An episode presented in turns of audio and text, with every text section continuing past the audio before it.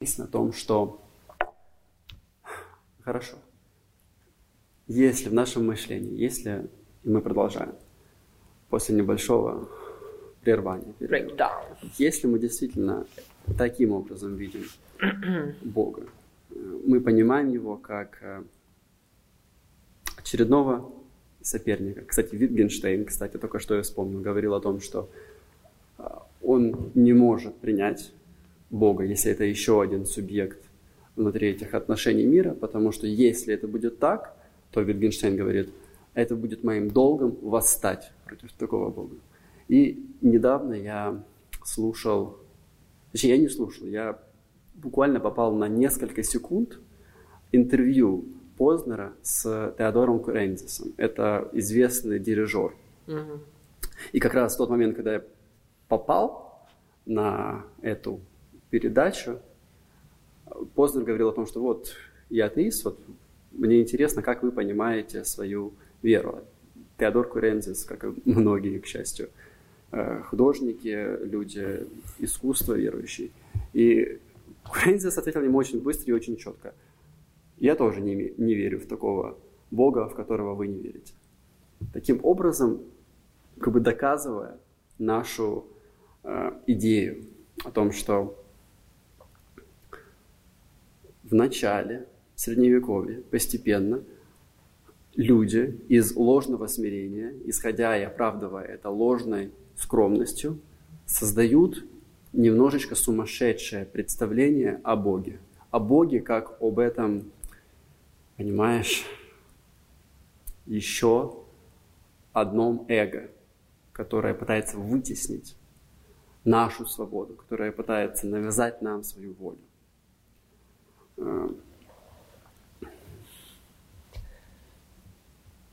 И мы часто возвращаемся, говорим о том, что вот что-то случилось в раннем, раннем Средневековье, постепенно это представление о Боге как о воле развивалось. Но давай попробуем все-таки наконец-то э, рассказать историю более последовательно. Что все-таки происходит.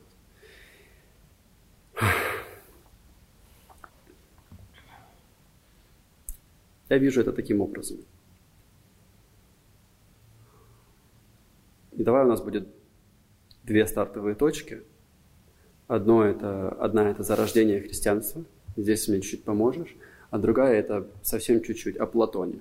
Угу. Потому что, знаешь, иногда говорят о том, что особенно вот либеральные богословы или протестантские богословы 19 века, или либеральные богословы 20 века, не, некоторые современные богословы, о том, что христианство появляется на основе такого глубокого еврейского, такого религиозного сознания, но потом оно портится из-за так называемой эллинизации христианской доктрины. То есть Новый Завет, правильно, он уже пишется на греческом языке, на коине.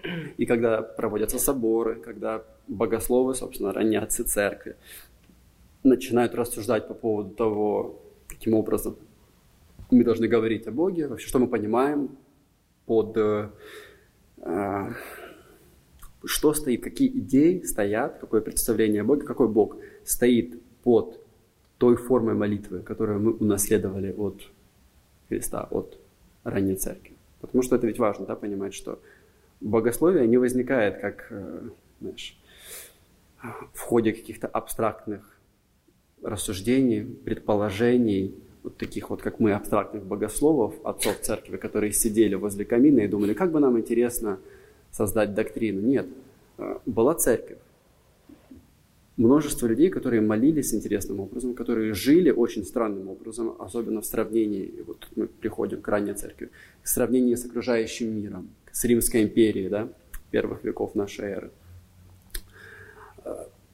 И богословы, в принципе, появляются как те люди, которые не пытаются создать абстрактную доктрину и потом э, привлечь к ней образ жизни людей. Богословы появляются как эти удивленные э, участники церковной жизни, которые пытаются понять, а, собственно говоря, чем мы здесь занимаемся. Почему мы молимся таким образом, как будто источник, да, податель жизни – это любящий Отец. Каким образом мы можем так молиться?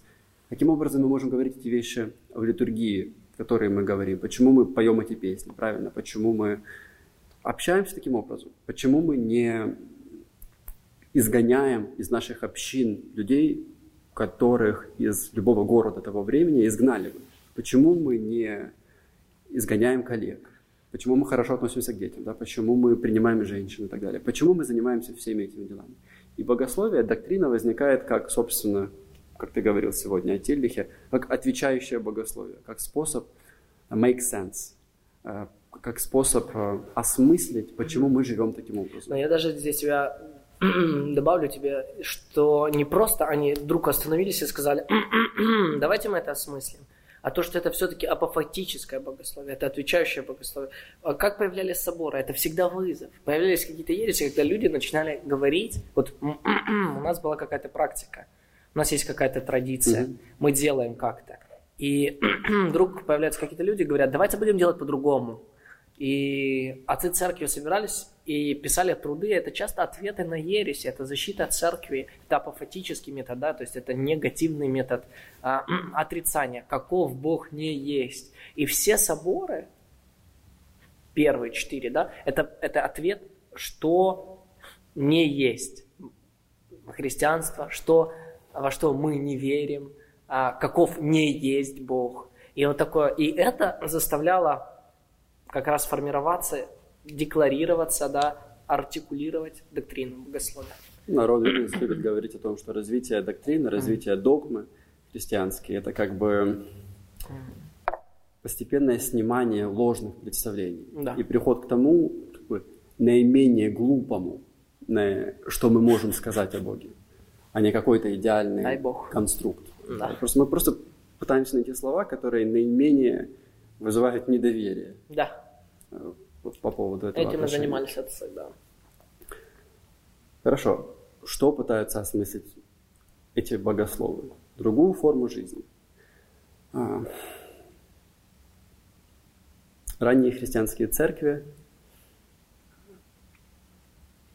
иначе собственно, понимают, что значит быть человеком по сравнению с окружающим миром. Вот это хорошо видно на примере Павла, да? апостола Павла. Он является одновременно гражданином Рима, и он является одновременно уважаемым членом иудейской общины. Угу. То есть, по сути, он принадлежит в круги общения, которые принадлежащих к себе считают личностями. Но Павел устанавливает первые общины христиан, первые церкви, он пытается наставлять их на христианский путь. Каким образом он это делает? Он радикально стирает границу между тем, кто может быть, быть личностью, а кто не может быть личностью. То есть в церковь попадают, да, там, а, если не ошибаюсь, особенно это отличало церковь в Коринфе. Внутри церкви сходились люди, которые в прочих иных обстоятельствах в том древнем мире никак не могли быть вместе. То есть господа и рабы, какие-то приезжие граждане города. И в церкви они все каким-то образом сосуществовали. То есть чем для Павла была церковь? В принципе, тем, что я считаю, сейчас мы должны из передачи в передачу повторять. Церковь должна была быть пространством, где люди, которые сами себя личностями не ощущали, которых окружающие люди личностями не считали, которые с правовой точки зрения не являлись полноценными личностями, то есть полноценными участниками общения, вот что такое личность. Да. Почему-то, как будто авансом наперед, считаются личностями. Но, понимаешь, если просто-напросто ты придешь ко мне, и тебя всю жизнь обижали, не считали за человека. Я скажу, вот ты личность, я считаю себя личностью, я считаю тебя личностью. Это очень хорошо, но это недостаточно. То есть церковь не просто признает своих членов, в принципе, каждого человека личностью, а церковь, и, и вот в письмах Павла это видно, как, потому что он говорит о любви, о том, как нужно да, помогать ближнему, как нужно не защищать свою территорию каждый раз. Можно видеть, как для Павла церковь является пространством, где люди могут вырастать, становясь личностями. То есть угу. церковь становится, община христианская становится пространством для культивации личностей. Здесь снова важно, да, то, что это абсолютно контркультурно в то время. Греко-римское общество, оно классово. Это, это, это контркультурно по отношению ко всему, что было до этого. До в Римской империи, в Индии, Совершенно, в Китае. совершенно. И это контркультурно до сих пор во многих отношениях. Да, у нас до сих пор, у нас хоть и нету жесткой какой-то классовости, но у нас понятно, каждый сверчок знает свой шесток. Если у тебя такой социальный класс, не нужно мешаться, да, социальным классом. Если ты из села, оставайся в селе, там, да, ну и так далее, и так далее. Существуют вот такие какие-то различия. Но что делает христианская община? Что делает Христос, по сути? Он берет тех, кто никогда не мог бы быть вместе. Рабы и господа сидят вместе за одним столом. Мужчины и женщины. Да, иудеи и эллины. Да, да, в Христе нет ни иудея, ни эллина. Это абсолютно, что не вмещается в сознание. И поэтому а, апостол Павел в Коринфянам, в послании к Коринфянам очень много посвящает этому времени, что мы теперь одна община, все границы пали. Христос взял и объединил то, что было несоединимо. Да? И теперь до сих пор меня всегда удивляет, каждый раз, когда я попадаю в церковь, как люди разных возрастов, социальных классов, там, из разных частей а, мира, не то что страны, говорящие на разных языках, как они вместе объединяются. Там, ребенок, подросток, школьник, там, какой-нибудь миллионер, а, женщина, там, женщина, которая работает на государственной службе, и там девушка-студентка, каким-то образом они все объединяются и все находятся вокруг чего-то более важного где они имеют это общение, кайнения, да, вот это очень важно. Да, кстати, мы сегодня придем, мы будем следить за Платоном, наше возвращение к а, другому пониманию Бога. Мы будем возвращаться к Кайнонии. Ну хорошо, вот мы пытаемся проследить две линии. Ранняя церковь и Платон, каким образом они соприкасаются. Я говорил о том, что некоторые богословы, богословы считают, что раннее христианство постепенно становится жертвой эллинизации доктрины. Потому что, да, опять Новый Завет написан на греческом, первые богословы говорят на греческом, соборы, доктрины свои выражают на греческом языке. Ну что такое язык? Естественно, язык свои интонации, свои слова, в конце концов, философский язык, а христианская доктрина становится очень сложной постепенно. Мгм. То есть э, требует термин. Естественно, эти термины берутся из философии. И таким образом христианство, скажем так, видит в Платоне, в неоплатонизме, а, отцы церкви, первые соборы, видят друзей, видят союзников, потому что они видят, что они могут использовать во многих отношениях язык этой философии для того, чтобы говорить о Боге так, как они считают нужным. Мгм. И это очень заметно, и мы это увидим. Но что здесь, мне кажется, таким образом, да, христианская ранняя церковь и греческая философия приходят к такому некоторому синтезу. Но что вот пока что, какой флажок я хочу сейчас сразу же поднять э, с точки зрения того, как это связывается с э, злодеями, о которых мы говорили, с Дунсом Скоттом и Уильямом Аганским. Без зла сказано, да? Без зла сказано. Я вижу это таким образом. Если религия – это не набор постулатов, и в ранней церкви, в принципе, не было всех тех постулатов, которые сейчас мы говорим, если мы говорим о символе веры, например, да, или если мы говорим о там, Вестминстерском вероисповедании. Но почему мы видим э, преемственность, почему мы видим э, связь с той церковью, причем интимную связь? Потому что религия и не является, не может являться набором этих предположений. Сейчас люди, которые отвергают религию, представляют ее как, знаешь, оторванную от реальности, э, оторванный от реальности набор фактов.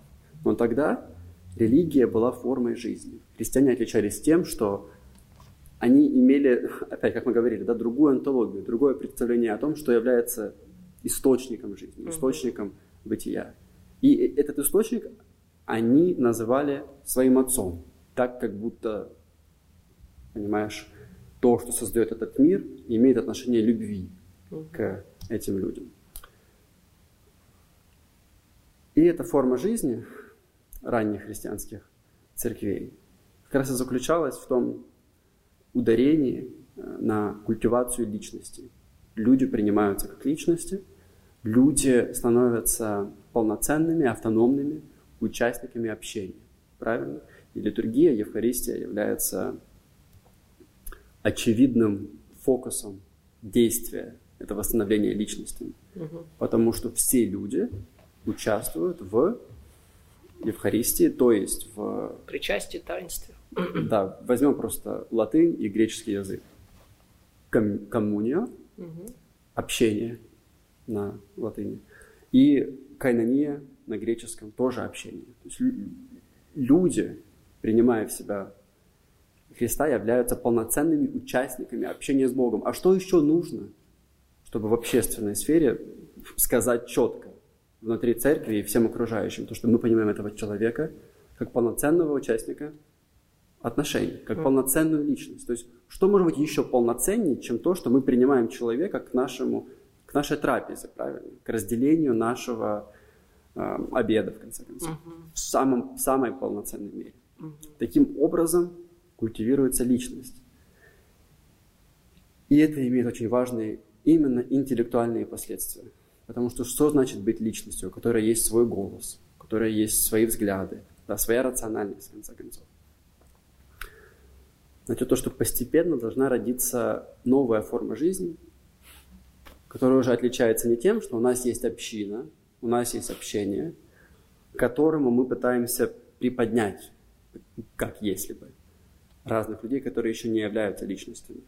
Ну, скажем так, и мне кажется, это правда – если начиная уже к средним векам, во многих отношениях христианство, я хочу использовать это слово в хорошем смысле, христианство победило. с одной стороны, объективно, то есть с точки зрения того, что вся Европа христианская. Европа, в принципе, появляется изначально, как в английском языке это называется Christendom, то есть как, как христианство, как христианская нация, как христианская империя. Здесь появляется Европа. До этого Европа, по принципе, не существовала. Так вот, в объективном смысле, если христианство победило, и средневековая Европа – это уже целиком христианское общество, то есть целиком ли все люди отдают себе отчет в том, что такое христианская жизнь? Нет, конечно, это, это невозможно, это, это не Царствие Небесное, но это христианское общество. Это правда. Но что значит с точки зрения интеллектуальной жизни христианского общества? Это значит то, что личности, те самые личности, которые, которые, о которых Павел говорил, что он находится в муках деторождения по отношению к этим личностям. Личности чувствуют свою автономию, правильно? Наконец-то они понимают то, что нам не нужна поддержка на каждом шагу для того, чтобы ходить. Теперь мы можем сами ходить, мы можем сами мыслить. То есть постепенно мы пытаемся создать этот автономный, автономное пространство. Если позволишь. Я бы выразил это таким образом. Новое время, которое наступает после Средневековья, можно считать совершеннолетием независимой рациональной личности, взрослевшей в условиях христианской культуры. Угу. То есть христианская культура становится почвой. Колыбелью. Для того, чтобы, да, колыбелью, для того, чтобы э, освободить личность, освободить индивида. Для создания своего автономного пространства личность устанавливает четкие границы между разумом и верой, между порядком природы и порядком благодати. Здесь у нас есть повод обратиться к одному из пунктов, потому что мы видим,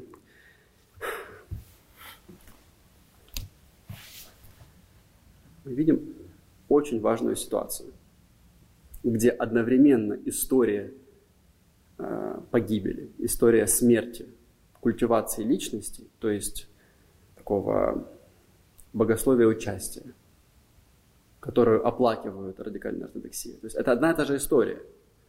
Одновременно является той же самой историей становления либерализма, становлением демократии, становлением личности. То есть это очень сложно как-то держать в уме одновременно, но мне кажется, это правда. То есть одна и та же история, одни и те же события могут быть рассмотрены с негативной стороны и с позитивной стороны.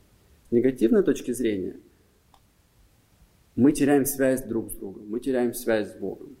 То с позитивной точки зрения мы ее теряем ровно потому, что теперь каждый из нас хочет создать для себя, знаешь, что-то вроде границы, что-то вроде углубления, то есть моей воли. То есть граница. Здесь есть мой разум. И он свободен от веры. А вера – это нечто добавочное, что приходит как благодать внешним образом ко мне. В Лютере это прекрасно уже отчетливо можно увидеть. И один из пунктов радикальной ортодоксии движения, о котором мы сегодня говорим, заключается в том, что а, эта граница ставится под сомнение, как и все другие границы, например, между светской сферой и э, сферой религиозной, о которой мы говорили, о которой Мильбан говорил.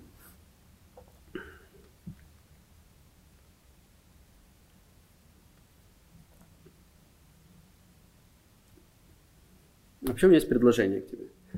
Можно рассмотреть историю европейской культуры, если мы видим Европу как родившуюся после становления соборов, то есть в раннем средневековье mm. родившуюся.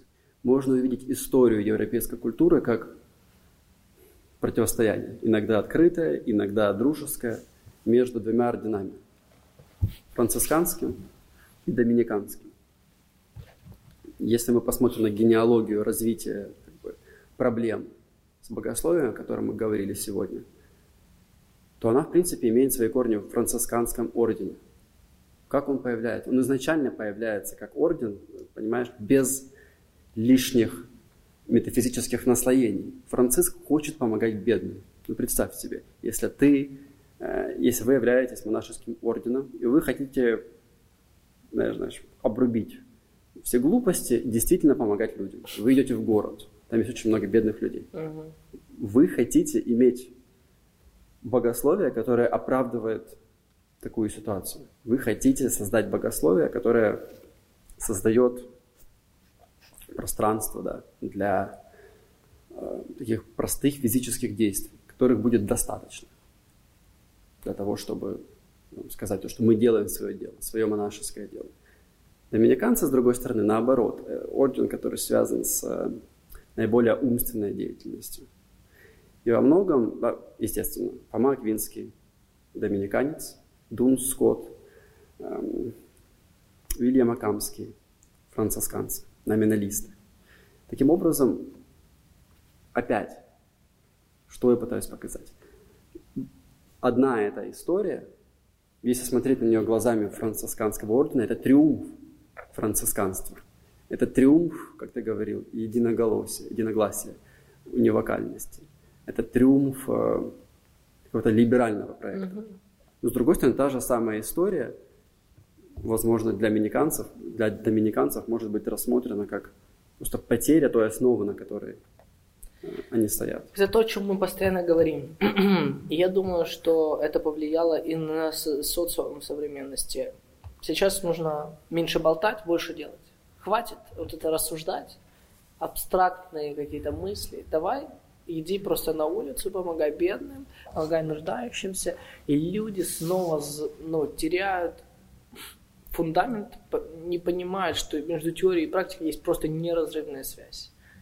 И здесь это то, что мы имеем впоследствии этих убеждений, которые долго транслировались определенными группами людей, которые говорили, давайте мы от всего избавимся, все отрежем и будем заниматься реальными вещами.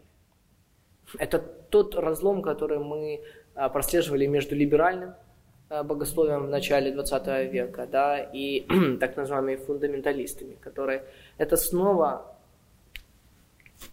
вопрос социального и вопрос якобы метафизического, фундаментального. Но как же, как же люди не понимают, что это абсолютно связано? Это невозможно разделить. И ты не можешь занять позицию чисто практики, при этом не имея теории. И в конце концов в твоей практике всегда будет вырабатываться теория. а вернее ты в своей практике будешь транслировать свою теорию. В то время как здесь же, когда мы говорим, давайте мы поднимемся выше, давайте мы посмотрим глубже, давайте мы э, определим свои предпосылки, на чем мы стоим. Это точно так же определяет наше движение. И поэтому я призываю всех слушателей всегда мыслить категории обратного, когда вы останавливаетесь. Это, это работает везде всегда, и в нашей жизни очень четко. Когда вы останавливаетесь и спрашиваете, хорошо, почему я действую так или иначе, почему я веду себя так или иначе. И вы начинаете двигаться от практики к своим убеждениям. Что это вскрывает? Какие ваши убеждения, какие ваши... Э, это, это могут быть невысказанные убеждения. Нужно честно, чтобы понять, что эти предпосылки есть в вас. Но это всегда отражает внутреннюю, внутрянку. Да, Иисус об этом еще говорил. От избытка сердца говорят уста. Ты не можешь говорить одно, но при этом, чтобы у тебя в сердце было другое. Поэтому практика всегда отражает внутренность. Поэтому если мы хотим решать проблему, то нужно решать проблему не сверху вниз, а снизу вверх, чтобы мы нашли корень проблемы, нашли неправильное убеждение, боролись с ним. Вот и все. Каким образом именно это появляется? То есть почему однозначность, унивокальность бытия Дунса Скотта создает э, или, может быть, необходимо, как фундамент, как ты говоришь, абстрактный, да, там, идейный, для того, чтобы индивид, человек, личность стал защищать, свои права, то есть получил свои права наконец-то человека, получил свою территорию, то есть право собственности, частную собственность, получил э, право голоса. Одно, так же, как и тебя, один голос, один человек. То есть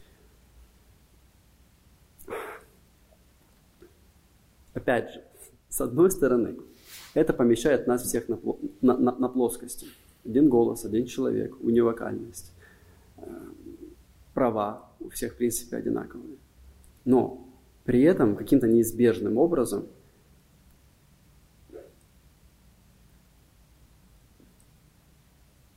все это невозможно без э, идеи под всем этим. О том, что Нам, нам ведь нужно как-то оправдать нашу автономию. Нам нужно оправдать границы. И унивокальность Скотта позволяет нам сделать это. Потому что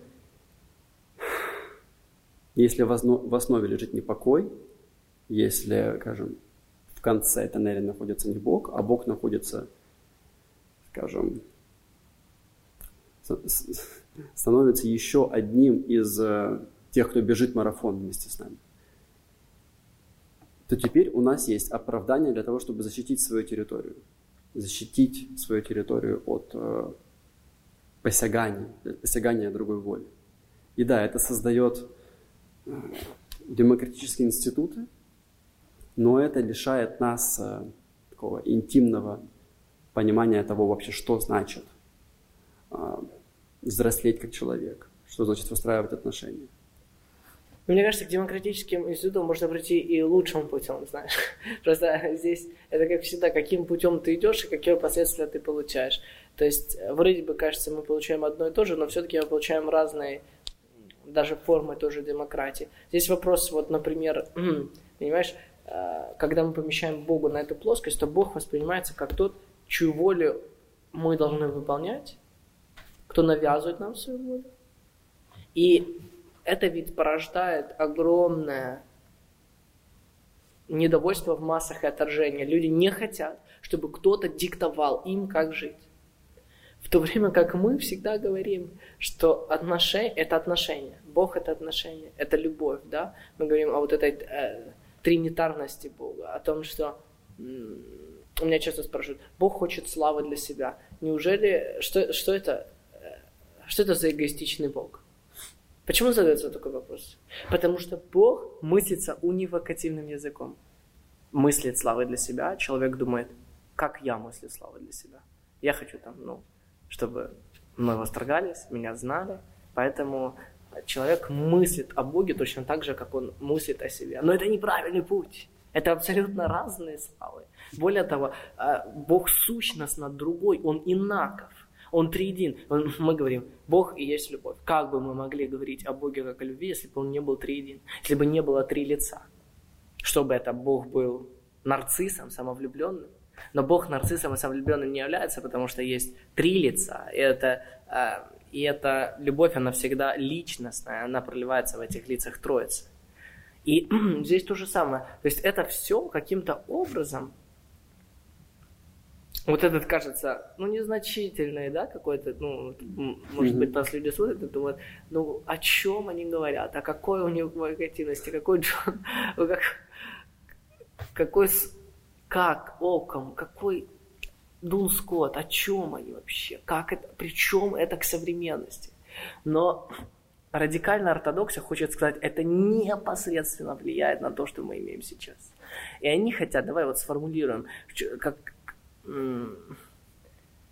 какой ключ к решению этих проблем дает, э, например, Мильман, да, и вся радикальная ортодоксия в разных своих ипостасиях?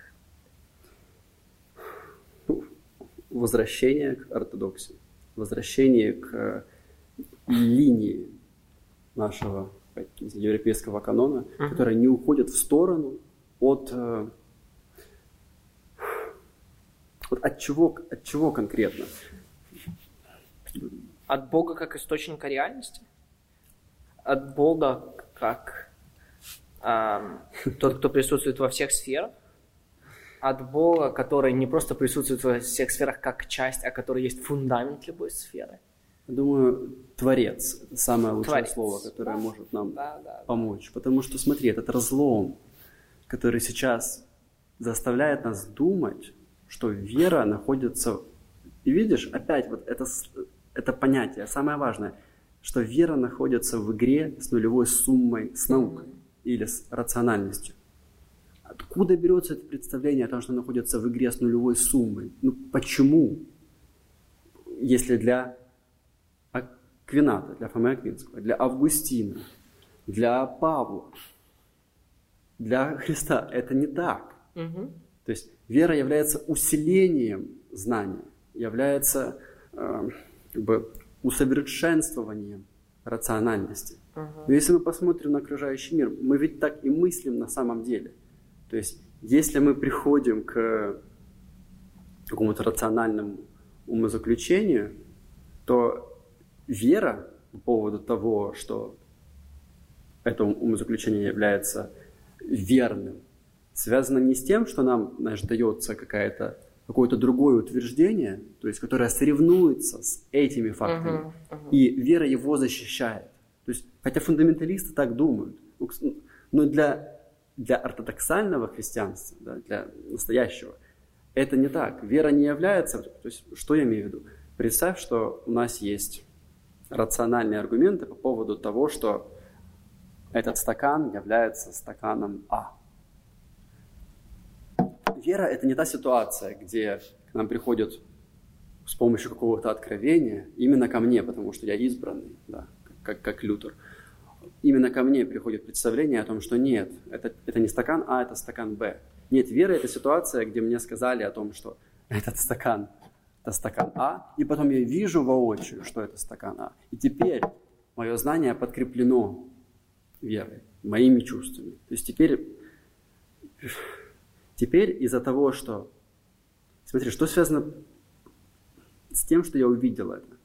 Это связано с усилением, с интенсификацией моего бытия, того, что мне открывается, правильно? То есть это связано со временем. Я уделил больше внимания. Я уделил больше силы своего восприятия тому, чтобы это увидеть. Таким образом, вера подкрепляет знание, а не как бы а не в игре с нулевой суммой пытается исключить эти факты и подставить вместо них те факты. И именно таким образом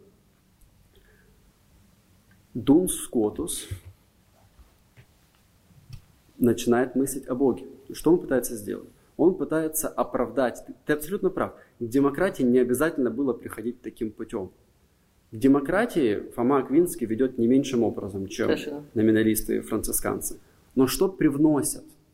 В эту демократию э, Дун Скотус, что они делают? То есть, оправдывая волю Бога, что они хотят внести на самом деле. Возможно, они не хотят рационально, но в своем бессознательном. Они хотят освободить человеческую волю. Угу. Да? Потому что они говорят, нет, нет никакой аналогии с, да, там, это очень, это, это смешно почти. Нет аналогии с красотой.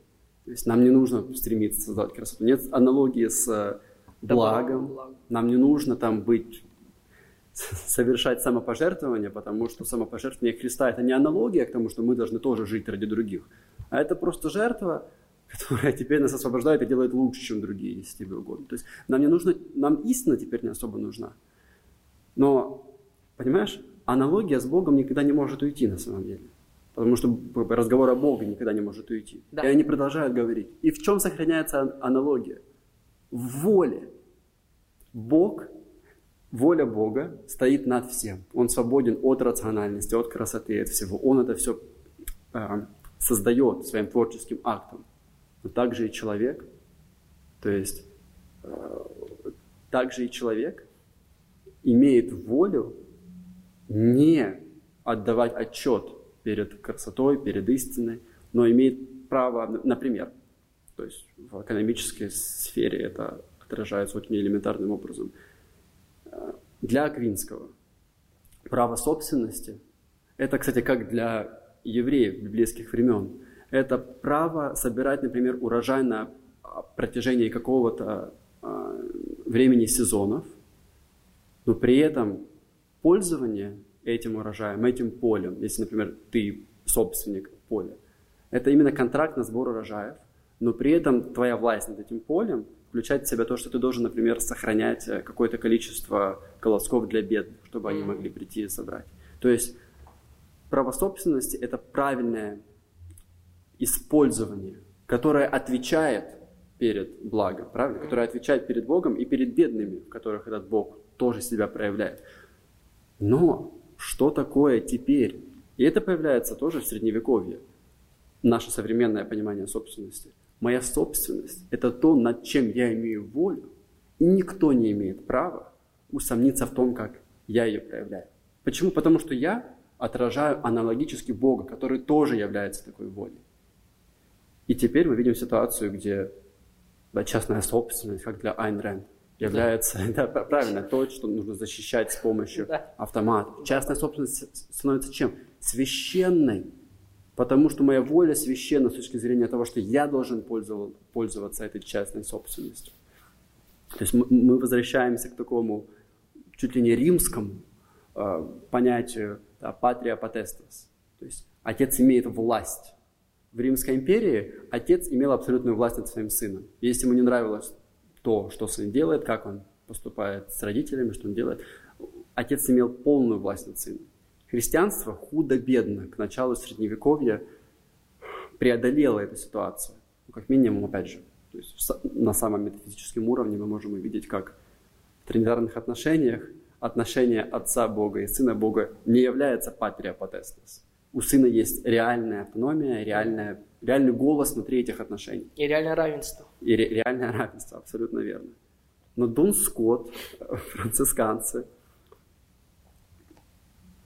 знаешь, они как бы контрабандой внедряют в это понимание о Боге. На самом деле, что они внедряют? Они возвращают нас к языческой воле, потому что они думают, что освободить человека значит не просто освободить его как личность внутри отношений, но нужно еще и освободить волю человеческую, то есть волю выбирать, волю а, там, возвышать свое эго. Ту волю, которая в конце концов будет воспевать Ницше. Но мы не можем просто взять и в Средневековье получить Ницше, потому что общество-то еще было христианское. Да. Но ко времени Ницше, Ницше уже может петь свои песни о том, что давайте будем врагами, друзья, давайте сражаться друг с другом как боги. То есть Ницше уже живет в языческом мире. Да. Он уже мыслит как язычник. И он воспевает это такое дионисийское начало да, хаоса и постоянного сражения. Но для Аквината, для Фомы Аквинского и Милбанк, радикальная ортодоксия, постоянно говорит, давайте возвращаться. И кому возвращаться? К Августину, но к Аквинату в том числе, не в меньшей мере. Для Аквината нет этого разделения между действием Бога, который как бы с помощью своего откровения да, дает нам факты, которые мы должны слепо верить перед лицом свидетельств науки, перед лицом разума и того, что является красивым, как современные фундаменталисты. Но для Аквината нет этого разделения. Для Аквината благодать, это цитата Аквината, благодать не уничтожает природу, как бы занимая ее место. Да, то есть Бог, благодать Бога не играет в игру нулевой суммы uh-huh. с нами, с людьми. То есть благодать не уничтожает природу, как бы занимая ее место, а восполняет природу. То есть делает природу более природной. Uh-huh. То есть грация, да, grace, благодать, проявляется не там, где Бог говорит, так, Марк, я убираю тебя на секунду. И сейчас вместо твоего ужасного, твоей ужасной природы будет проявляться моя благодать.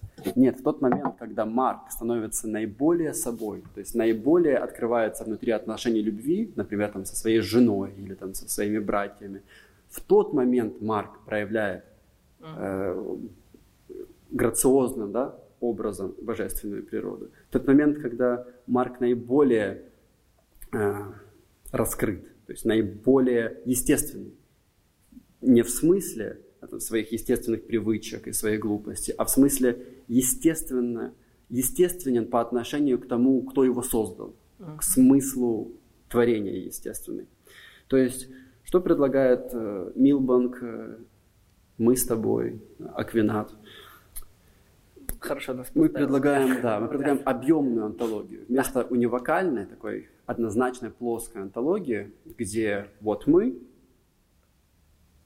истина, благо, никакую там, вертикальность не дает, а вот Бог. Все на одной плоскости. Все атомизированное находится в борьбе интересов. Аквинат предлагает объемную антологию. Угу. И, очень важно, да, платоническую антологию которая делает возможным примирение разума с верой. С верой как восполнение разума, а не замены разума. И это очень важно. Не замены, а восполнение. Абсолютно. Как я в начале передачи говорил, э, смешно как-то даже говорить, моя вера не запрещает мне э, выслушивать и доверять научным открытиям.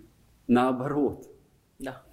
Наоборот, из-за того, что я верю в Бога, а не знаешь, эгоистично привязан к одному, одной из научных теорий или к одной из, э, одному из представлений о реальности. Я готов, наоборот, более объективно рассмотреть свидетельства научные, да, потому что я открыт к ним.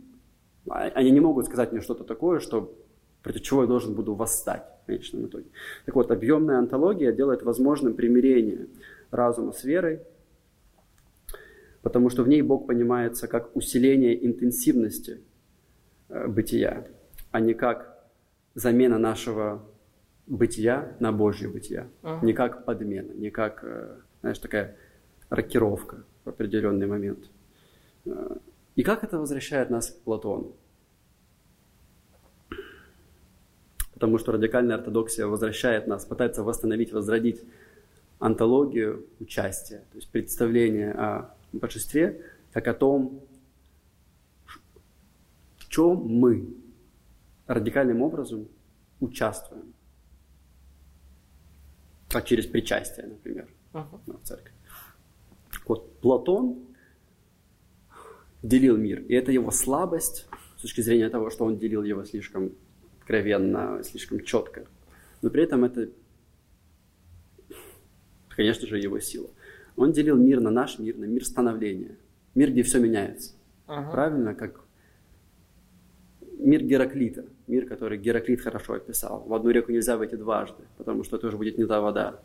Да, там, через несколько месяцев или лет все клетки в твоем теле будут другими клетками, да, кроме некоторых нейронов. О, Боже. Но ты будешь оставаться Марк. Но материя постоянно э, меняется, постоянно становится чем-то другим. Это мир становления, мир творения. Но есть и мир бытия с большой буквы. То есть на английском языке здесь игра слов более э, ярко выражена. То есть это becoming и being. Разница между становлением и бытием. Мир бытия для Платона это, естественно, мир идей, мир форм, которые являются в конечном итоге участвующими в одной неизменной, да, в отличие от мира перемен, мира изменений, в одной неизменной, вечной форме добра. Да? Good с большой буквы для Платона. Благо. Благо, абсолютно верно. То есть мир становления, но два эти мира, они не отделены стеной. Наш мир становления, и заметь, как это тоже связано с Фомой Квинским, и как Дун Скотус это отвергает. Но для Платона наш мир становления, этот мир, он участвует в мире бытия. То есть чем более, знаешь, прочно, прочной является жизнь, чем более живой, в конце концов, является нечто внутри этого мира становления, тем больше оно участвует, да, по аналогии, в бытии, бытие Бога. Для Платона это как?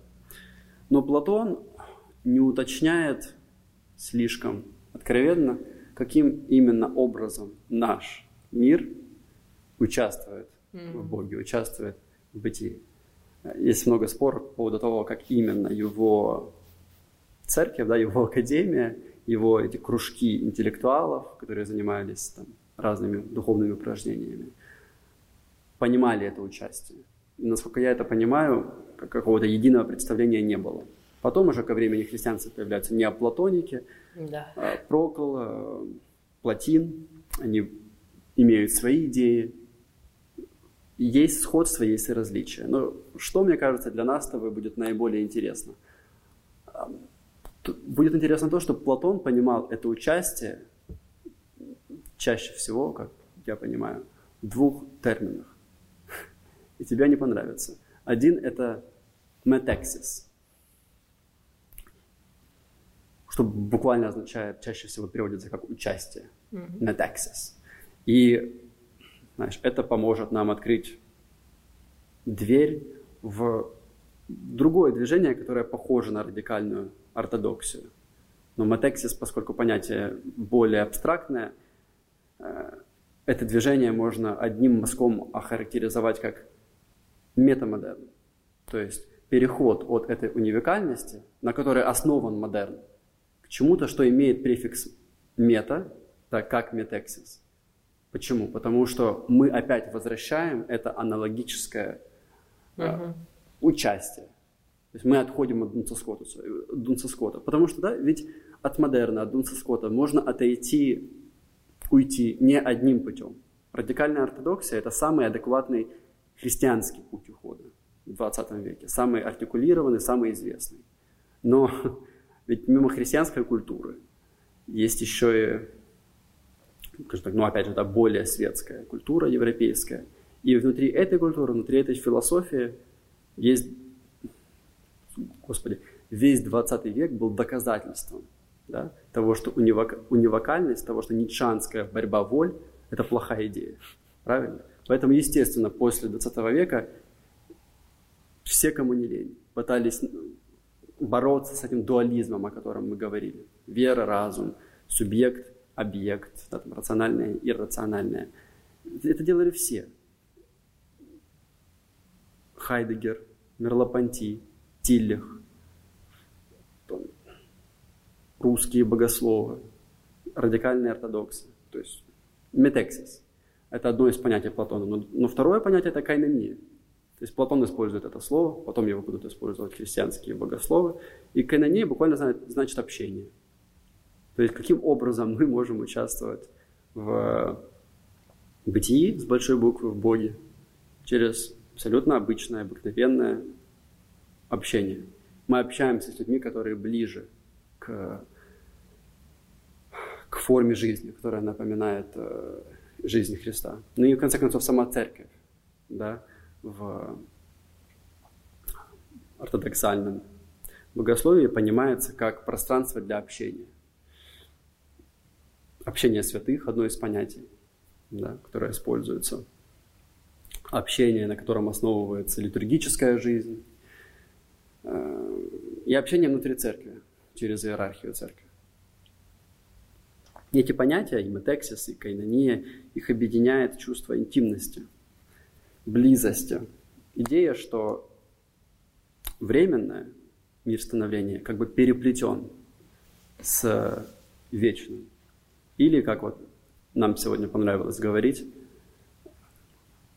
творение как бы привито к Творцу. Мгм. И через эту прививку, через это привитие связь поддерживается.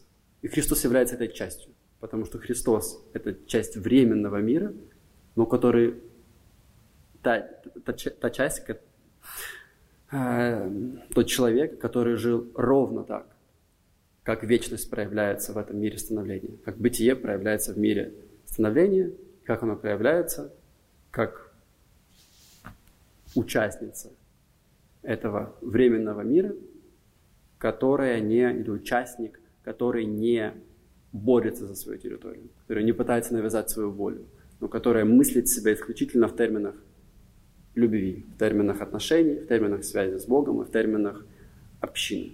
Мгм. Да, я, может быть, под- можно закончить цитатой. Итак, между миром и Богом нет никакой диалектики, нет никакого онтологического перехода или опосредования, поскольку Бог есть сущее среди других сущих, не высшее сущее, сущее, но трансцендентный и бесконечный исток бытия, дарующий причастность всему, что существует в том акте любви, который в христианском богословии называется творением. Русская цитата. Ну, если позволишь, тогда я тоже э, совершу небольшое цитирование, которое подведет итог истории того, что пытается совершить э, движение радикальной ортодоксии. Мы начали с того, что Милбанк предлагает генеалогию, то есть историю развития секуляризма, то есть светской сферы.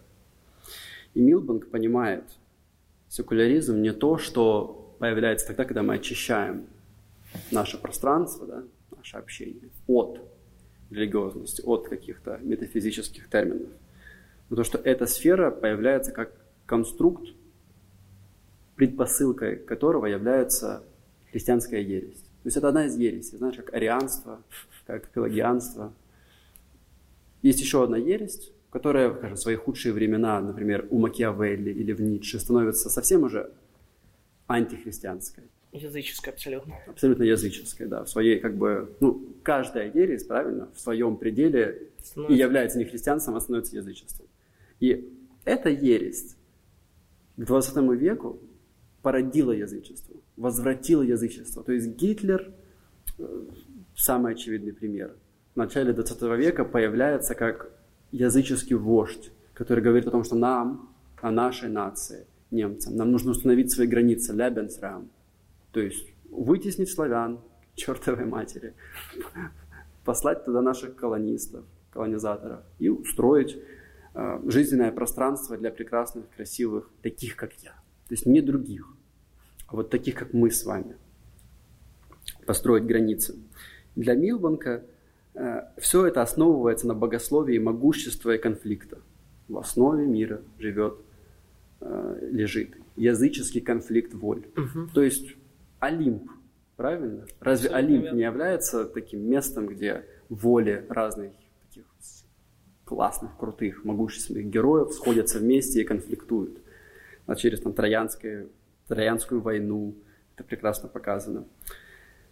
Как разные боги, да, были на разных сторонах, сторонах конфликта, Эм, как бы, родоначальник национального государства Томас Гоббс использует эту метафизику, использует эту ересь богословскую. И он видит в корне вещей борьбу между волями, подчиненную контрактам Левиафану, национальному государству. И национальное государство становится Богом для этого нового мировоззрения.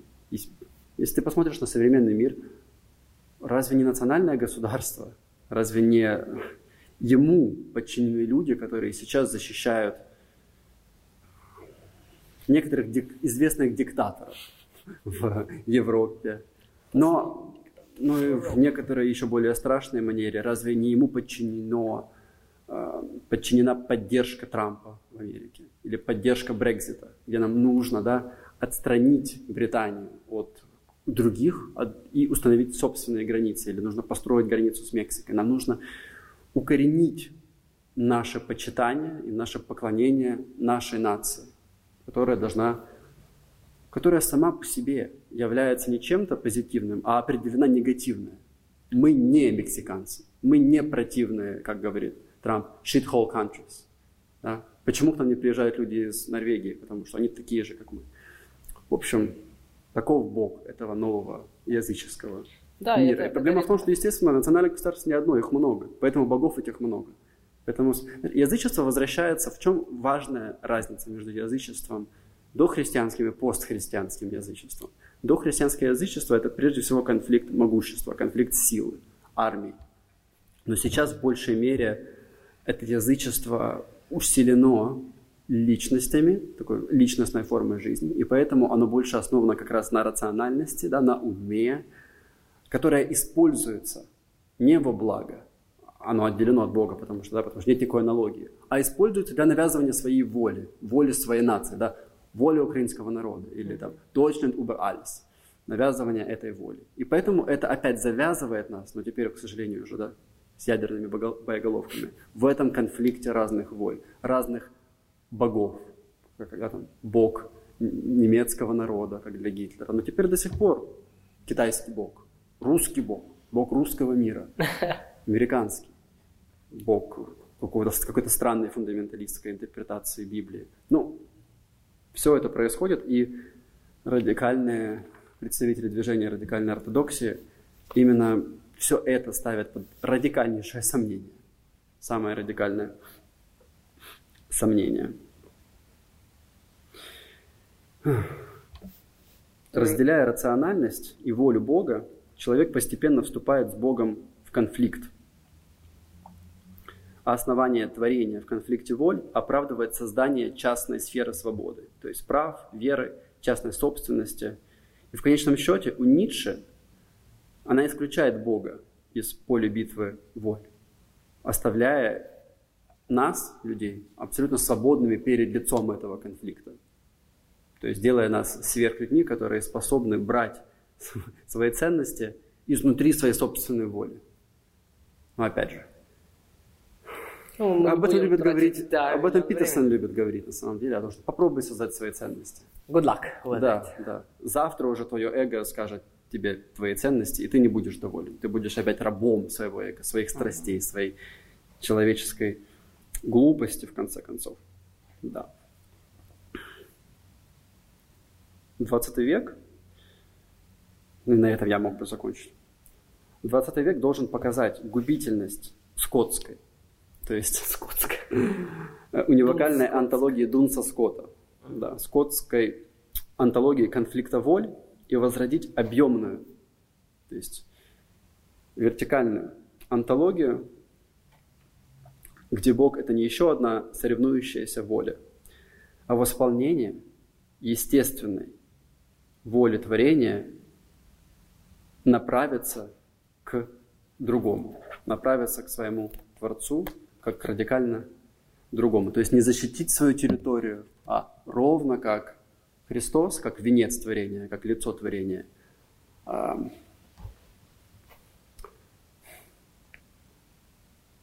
произвести самоопустошение, в котором другой найдет свое место, которое оставит место для другого. И таким образом, и именно таким образом, по аналогии, участвуя в творении, которым занимается христианский Бог. Творение, которое, в принципе, не радует Бога, потому что в творении Бог видит нечто другое по отношению к себе. Верно? Он не видит просто свое отражение. Да, свое отражение радует его еще больше, потому что в этот момент творение наиболее согласуется со своим Творцом. Но если Бог не хотел бы создавать нечто другое, то не было бы этого творения. Этого творения, где есть даже зло, то есть радикально другое по отношению к Богу. Поэтому, когда мы, э, не как воля, защищает свою территорию, как собака, да, которая описывает вокруг все столбы, чтобы показать, что это моя территория. Когда человек вместо этого, наоборот, освобождает, пустошает себя ради другого, тогда человек по аналогии участвует в творении, в христианском творении. И именно в этом возвращении к ортодоксии э, находится радикализм. Э, Милбунка Рована Вильямса. И я думаю, нас с тобой тоже. Приглашаем вас к такому участию в творении, опустошающей любви, а, которая явилась в конце концов на Голговском кресте. И мы хотим сказать, что именно понимание, что тебе не нужно отстаивать свою волю и занимать пространство, оно освобождает. Когда ты живешь, понимая, что есть только одно правило, правило любви. Да, еще как освобождает. Спасибо большое. С вами была передача «Присутствие». Денис и Марк. Оставайтесь с нами. Спасибо.